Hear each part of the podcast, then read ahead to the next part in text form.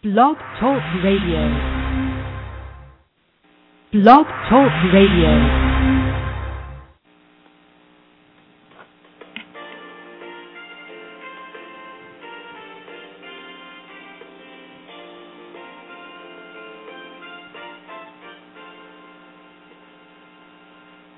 Are you a parent with a newly diagnosed child with autism? Are you looking for answers on how you can help your struggling child? The online training course, Discovering Behavioral Intervention, is the answer. Real parents take you through applied behavior analysis in 10 step-by-step modules. Learn more at udiscovering.org and follow them on Twitter at udiscovering. We are very proud to have Mayer Johnson as our sponsor. Mayer Johnson is the world's special education super source. The Mayer Johnson sale is on. They have incredible drastic savings on hundreds of products. So go to mayerjohnson.com. That's mayer-johnson.com. Follow them on Twitter at Mayer Johnson and visit them today. Welcome to the Coffee Klatch Special Needs Talk Radio Network. We provide excellence in broadcasting for the special needs and child adolescent mental health communities. Thank you for joining us tonight. And now, on to the interview. Good evening. Welcome to the Coffee Klatch. This is Marianne Russo. I'm glad you're joining us tonight. I have an interview tonight that I've wanted to do for quite a while. We have, uh, for a long time, been talking about the importance of the relationship with your pediatrician when raising a child with special needs. And tonight I am thrilled that we have Dr. Paul Dempsey, who will be joining us. He is from Quinte Pediatrics.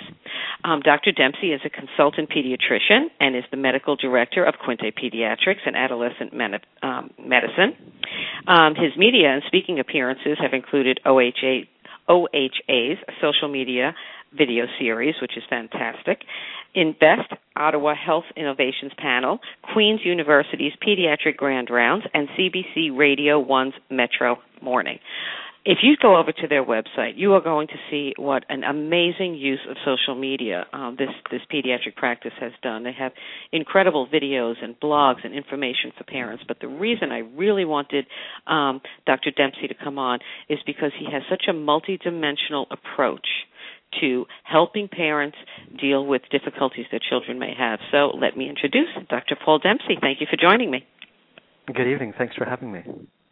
Uh, well, you know, I've, like as I've said, I've wanted to do this interview for a very long time because I know that through raising my children that had health issues and um, other issues, that you know it was just key. So why don't we just start off with you telling us a little bit about your practice, um, and you know how it really is. It, it's it's revolutionary, is really what it is. So tell um, the audience a little bit about it. Well, thank you. It, we've evolved over over the last ten years or so. We are in a community. Our, our hospital in our catchment area serves about 150,000 people. And uh, what we've found over the course of our time working with both children with special needs and their families, as well as uh, children without special needs and, and their families, is that most of them have questions and uh, are seeking information that um, we don't entirely cover in the office visit. And so, with the emergence of social media, we were able to start to use some of those tools of social media to put information from our practice uh, available online around the clock 24 7 and then it, it, kind of grew from there. The original goal was was simply to um, provide access to things that patients would hear about if they were in the office or if they phoned our office, um, but the office was closed. And it's kind of grown from there. Mm-hmm. Uh, so you know the, the, tools of social media are great because that's where parents are but it didn't start off with social media it started off with uh, you know with just regular patients and parents coming through the doors and having questions and, and healthcare needs that that we you know started off our focus started off with the patient and it kind of grew beyond that and you know, it's great because a lot of times parents, you know, from nine to five, um, they're so busy, and a lot of their questions that start, you know, rummaging through their heads is late at night or early in the morning. And like you said, you know, it, it's it really is a very informative site. Um, exactly. Nothing quite like 2 a.m. to bring some focus to the, what the question really is in your mind. Exactly. You know, when I when with my first daughter, I guess it was 27 years ago, he used to have crazy question an hour from seven in the morning until eight and Yeah. you can call with the silliest thing, the silliest concern, and he would just answer, you know, all the parents' questions, and it was just so comforting. I loved it. Um, I don't know if doctors still do that, but that was great back then. Well, the interesting thing is that now you know those questions still come up at odd at all hours of the of the clock, and so hopefully this gives a bit of, a bit more access for those questions to be asked and answered Right. away from the You- nine to five hours. you know, but picking a pediatrician, choosing your pediatrician can be overwhelming. And then once you have chosen the pediatrician, um, you know, what what advice do you have to make the, the visits better for the child, for the parent, and for the pediatrician? Yeah, so uh, starting with the relationship already chosen, where the patient has already chosen the physician, or the physician has already agreed to, to take on the patient. It happens, you know, differently in different communities. I, I think that the, one of the key things to remember is that it's a relationship, and so it's a growing, evolving process whereby the, you know the patient and parent gets to know the doctor, the doctor gets to know the patient and parent, and things often become uh, like any relationship smoother and more comfortable the longer you you know each other and the longer the doctor gets to know the kind of things that concern you and the longer the patient gets to know the kind of things and how the doctor will will respond and handle things. So in our office with our children with special needs for example all of them we quite up front create what's called a problem list, which is not news to anybody, but just by putting it out there formally uh, in in a formal fashion, we deal with the problem list at every visit, um, regardless of what the purpose of the visit is for. And that problem list can include you know, cerebral palsy, seizures, failure to thrive, uh, developmental delay, all the variety of things on that. So we have the the problem list dealing uh, is one part of our appointment.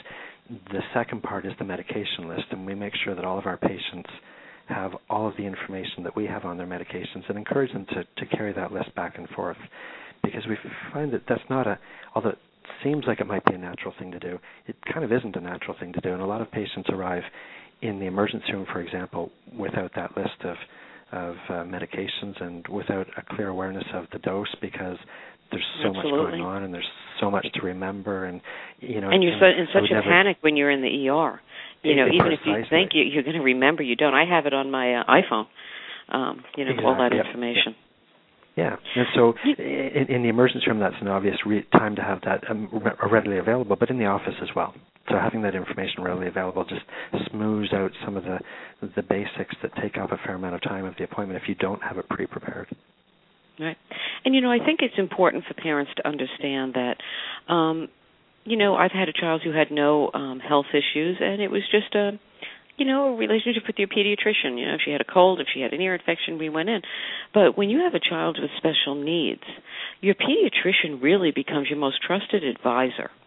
Um, it, it's it's your hub, and it's important for parents to make sure that all specialists that you see, all ever all records are sent to you, to the pediatrician, so that there's one person that um, has everything in one place.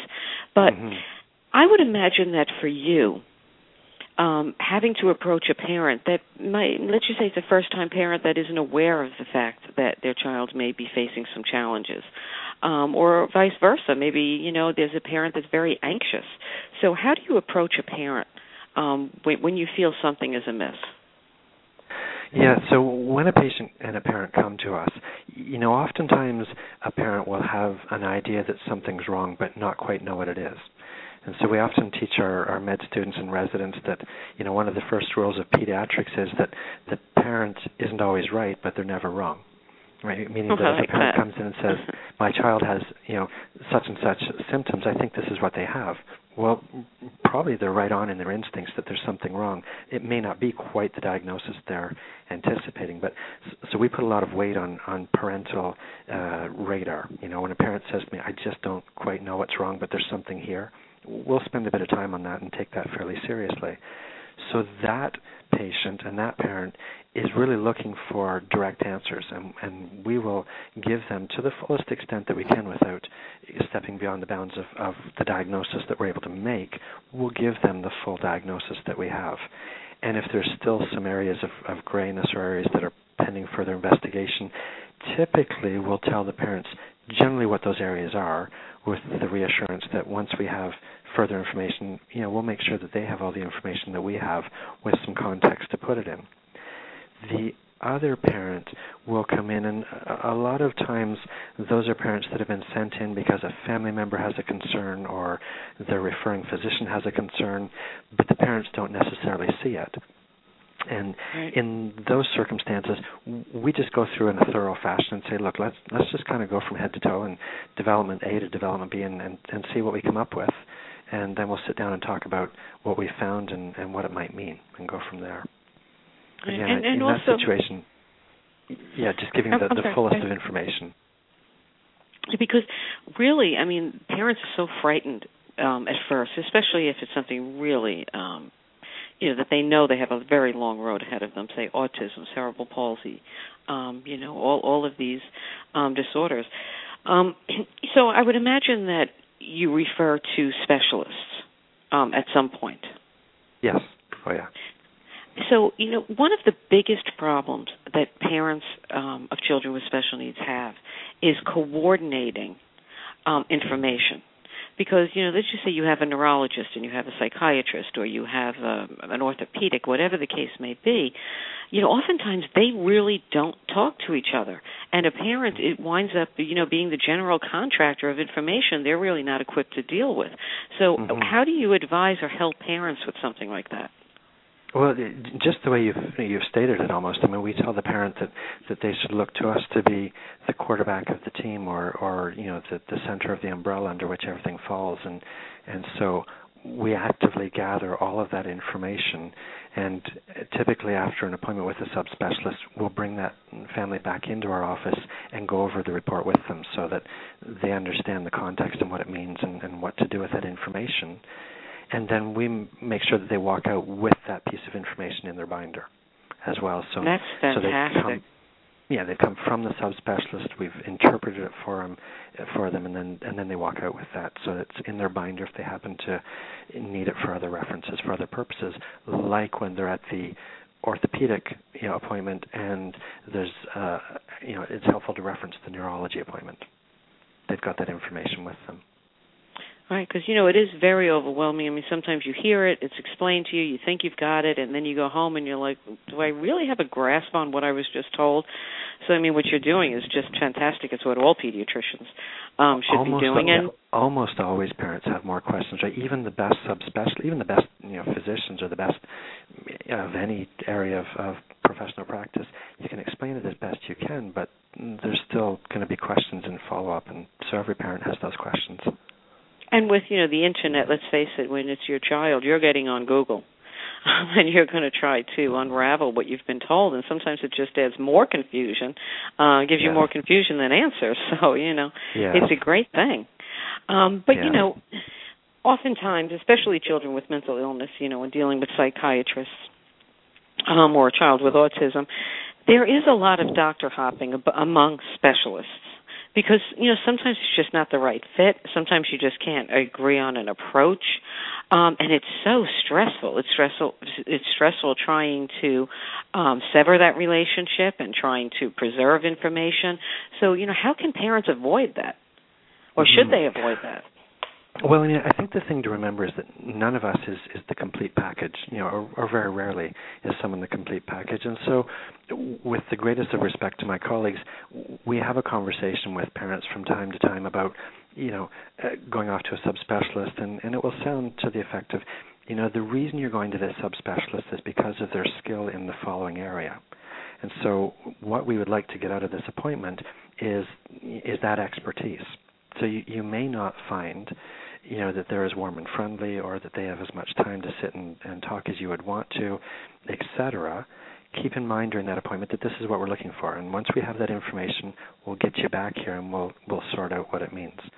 So I, you know in a subspecialty appointment or in a, in a neurology appointment or a, a cardiology appointment or an orthopedic appointment parents often will have questions that that are very valid and deserve good answers, but they're speaking to someone who has a schedule that and an agenda that is much more focused. Right, so, especially those that take insurance. I was told by a fantastic um, neurologist um, I was seeing a neurologist and I was spending an absolute fortune um because she didn't take insurance.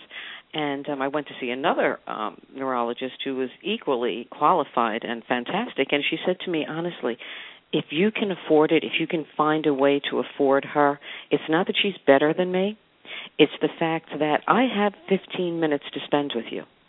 Exactly. And yeah. I cannot possibly give your child who is so complicated and so com- complex the attention that she needs. So, you know, having somebody that can give you more than 10 or 15 minutes is huge. Yes. And if you can't afford it, which is a reality for many, many, many, right. Having, you know, that's again where the role in, in our view at Quinte Pediatrics, that's where the role of the pediatrician comes in. It's the person who can sit down and interpret and put some broader context into it. Right. How do you feel about pediatricians um, diagnosing and prescribing for mental illness? Um, it, it, it's an interesting area, and I understand it's a, a, topic that you know that will have a variety of opinions. Our approach is that is that we don't have uh, training in that area, and we don't have expertise in that area, so Mm-hmm. we do rely on our psychiatrists to provide that type of of background and, and expertise as well, there are a few pediatricians in our region who have specialty interest in that area as well. So, I, right. you know, my my approach would be that the that if you have expertise in that area, you should by all means diagnose and prescribe, and if you don't, you probably shouldn't dabble in it. Right. Yeah, I think that you know that's a, that's a very big problem um, here. Um, is that you know especially in rural areas where there may not be you know they may not have a child psychiatrist for you know 30 miles, you know, whatever the case may be. Exactly. Oh. Um, you know, that pediatricians are, you know, mean well, but you know, you can do a lot of harm prescribing um the wrong medication. So, you know, I like your approach. Well, and I think the important thing to remember is that you can have uh, pediatricians who have developed expertise in that area. So it really is doctor dependent. You know, Absolutely. the credentials of the specific doctor in that area. There could be a rural doctor who has significant expertise because of continuing medical education, for example and then there could be an mm-hmm. urban doctor who doesn't have the expertise. So it depends Absolutely. on the Absolutely. physician. Absolutely. Yeah. I wanted to move on to sports medicine because this is just you know this this has nothing to do with special needs. This is every parent um you know who has their child involved in sports. Um so i wanted to talk about you know you stress the importance of damage that can be caused if a child or a teen's body is overstressed.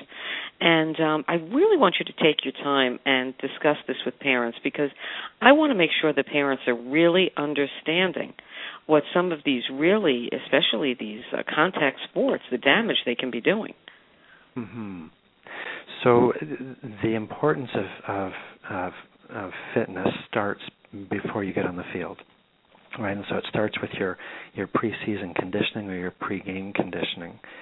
And I think the important thing to remember is that children and teenagers certainly can exercise, you know, and they can do some uh, uh, strength training within some uh, some constraints, and, and the constraints are primarily to remember that you're talking about bones and ligaments and joints that are still growing and developing.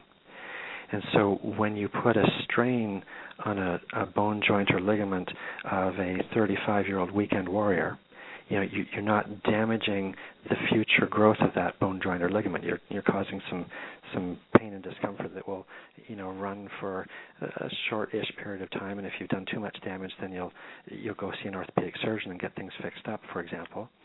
But in the child and in the teenager, what you're dealing with is the potential for future damage, and so that's why there's the the need to be cautious having said that, there's not a need to be overcautious, right? It's okay for kids and teens to get out there and to actively train and, and participate, and and uh, certainly the the teenage years are the years when many athletes emerge, and and you know as you get into your your mid to late 20s in professional athletics, you're over the hill in, in a lot of situations, and and so the the young teenage athlete is uh, uh, is a safe athlete, isn't that? You know, there's no reason to discourage um, to discourage athleticism and, and and participation in sports. That's where the training techniques and the attention to body pain really becomes crucial. And right.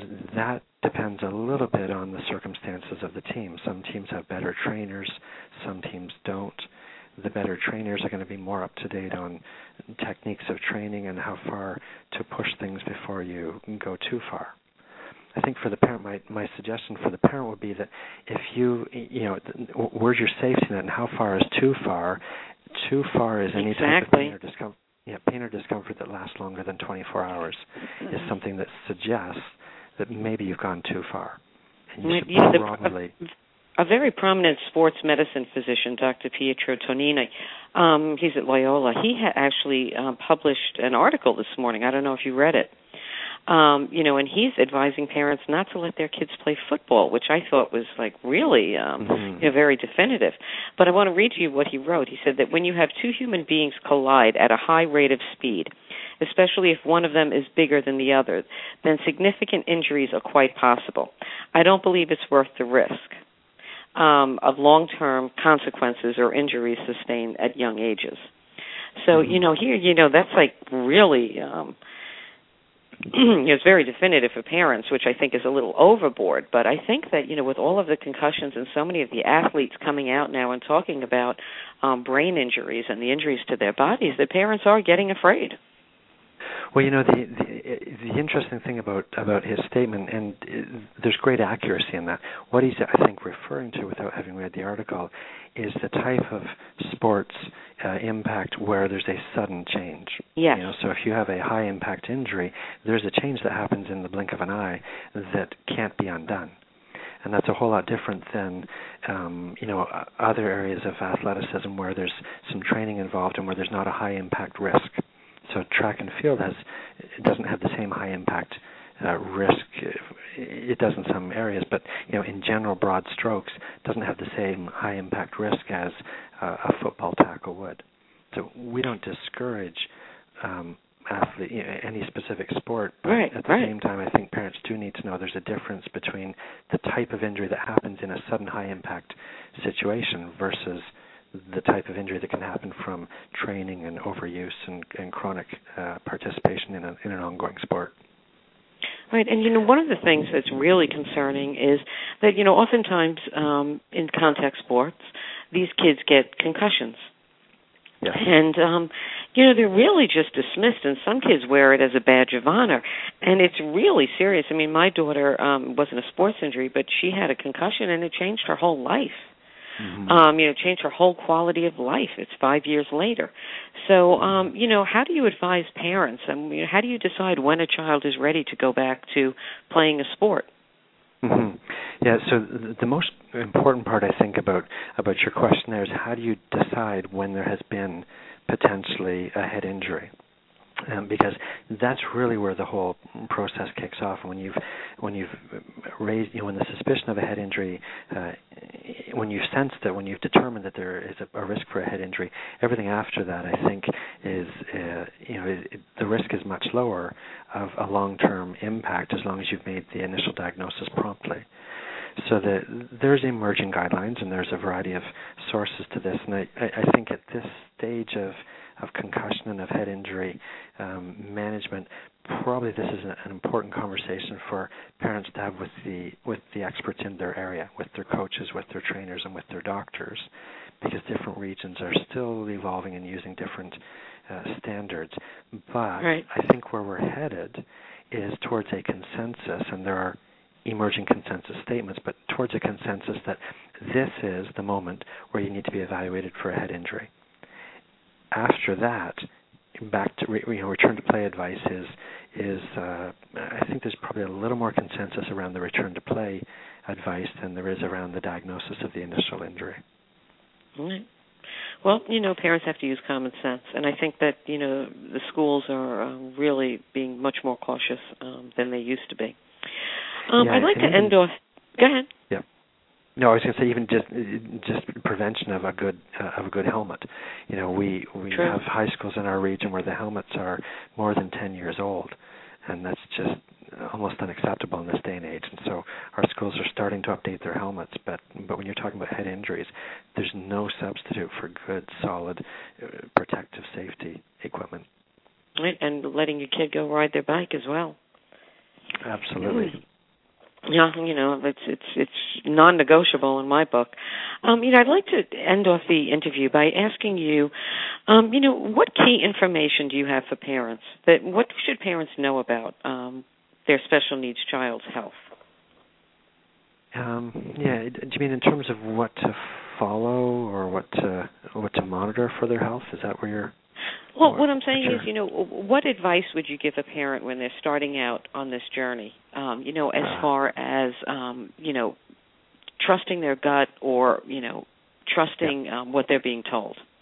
Yeah, yeah. So I, I think there's two two parts to the answer to that question. I'll give you the second part first because it's the easier part. Once a diagnosis has been made, there are now multiple guidelines for for specific follow-up of specific diagnoses. The American Academy of Pediatrics, for example, has a health supervision guideline for children with Down syndrome that provides guidelines for parent and physician right from the prenatal visit up until the 21st birthday. And so we will often, as an example, give that out in our office to our parents of children with Down syndrome because it's so nice and clearly lays out for them. Um, you know, it, it doesn't take away the need to look individually at your child as, as we go through the life span of 0 to 21, but but it does give the general guidelines of the specific diagnostic specific things to follow. So that's the easy part. The other part is, I think what you're getting is when a parent kind of senses something is wrong, and they're pursuing a diagnosis and either they just haven't found the right doctor or they've they've visited a couple of doctors and feel like they just haven't gotten to the heart of what the of what the of what the problem is is that exactly. one of the questions that yeah yes. And in that situation I, I think there are are sort of three things that are helpful the internet is helpful if you go to the right source now we often in, in uh, I told you back at the beginning that we'll go through every patient's problem list and list of medications, but we also talk to them about Dr. Google. You know, what has Dr. Google told you since you were here last? Let's put that out on the table and, absolutely and make sure that we you know either agree with it or, or disempower what you've mm-hmm. read because it's misinformation. It so is a double-edged sword. The internet. Yeah. There is no doubt about it. Exactly. The wrong sources on the internet are a cause of great anxiety, and, and uh, the right sources on the internet, of which there are an increasing number, are mm-hmm. are gold. And so Absolutely. we've tried to provide some of that guideline through our through our social media work and through our website. Um, so so back to your question about you know when a parent thinks there's something wrong first of all the right sources on the internet will give you some background to help you direct your questions to the doctor so that you can more specifically identify what your concern is. And in, in that sense, you probably communicate a little more clearly to the doc what what it is that you're getting at, as opposed to um, you know what you're really trying to do is get the doctor's attention in the in the 15 or 20 minute visit that you have or sometimes it's 5 minutes sometimes it's half an hour but you're right. really wanting to use that time most efficiently. So the right sources on the internet will help you with that. The right well, social sources will help you as well. Other parents can can give you some of those uh, questions to ask and some we've seen a lot of that in our you know amongst some patients in our practice talking amongst each other and and uh, you know patients who are a little further ahead in the journey have been able to help patients who are a little uh, further behind, not not quite there yet. That's a process that's been going on for generations. It just absolutely. Little, that's one of the things we say on the show is to know the road ahead. Ask those coming back. Um, and you that's why you're forward. So, exactly. Yeah, that's the that's yeah. that's one of the great values of a show like yours. It's just that parents have a chance to hear parents who've gone before them. Right. And, you know, really, then, because the parents are going to give you support and they're going to give you hope, and you know, having the right doctor is going to give you the answers. So, um, you know, you right. need both. Yeah. And the parents are and speaking of uh, great sources, um, I want to give out your website because this is a great resource for parents. You can go on day and night. Um, you can, you know, they write about all types of issues. They have a section for special needs kids, special care, sports and healthy living, and also regular medical consultations. So I really encourage you to go. It's Quinte Pediatrics, Q U I N T E, pediatrics.com. And, um, you know, I want to thank you for joining us. Thank you so much. Yeah, this was you know really great interview, and um, you know I go through the blog. When you go over to their website, just go through the blog, watch their videos. Uh, just it's it's really a great place to be. So again, I want to thank you for joining us. And um, is there anything else you'd like to end off on, Dr. Dempsey? No, I appreciate the opportunity to talk to your audience, and and, and the work you're doing is just superb. So thank you for. Thank you, and also you're very, very approachable on Twitter. I don't know about Facebook. I don't really go on Facebook, but Mm-hmm. um, you, your your Twitter feed is just fantastic, and you're very approachable. So I encourage parents to follow you there too. Is that Quinte? What is the? Let me pull that up. Yeah, at So Quinte that. Pediatric. So Pediatric. on, on Twitter, it's, Singular. yeah, on Twitter, there's there's no S on the pediatrics. It's just pediatric. Okay. Well, again, thank you for joining us. We really appreciate your information. Thank you very much. Thank you. Um, as I, I wanted to let everyone know that uh, we are about to do our best of series, which we are going to be bringing you the top five interviews um, that we have for the first half of this year, and they are unbelievable. We are also going to be featuring three more um, episodes of The Maverick Mind with Dr. Cheri Florance and Angie Eaton. Um, they have just been mind-boggling how popular they are. We're ta- they talk about um, children who may be misdiagnosed with autism, learning disabilities, developmental delays, who are really just extremely highly visual thinkers, and it is just a, a series that that is second to none. So we will be also featuring that over the next three weeks. Thank you for joining us, and as we end each show, you are your child's best advocate. If not you, then who? Become an informed, educated parent here at the Coffee Klatch. You can find us at www.thecoffeeklatch.com. Thank you for joining us.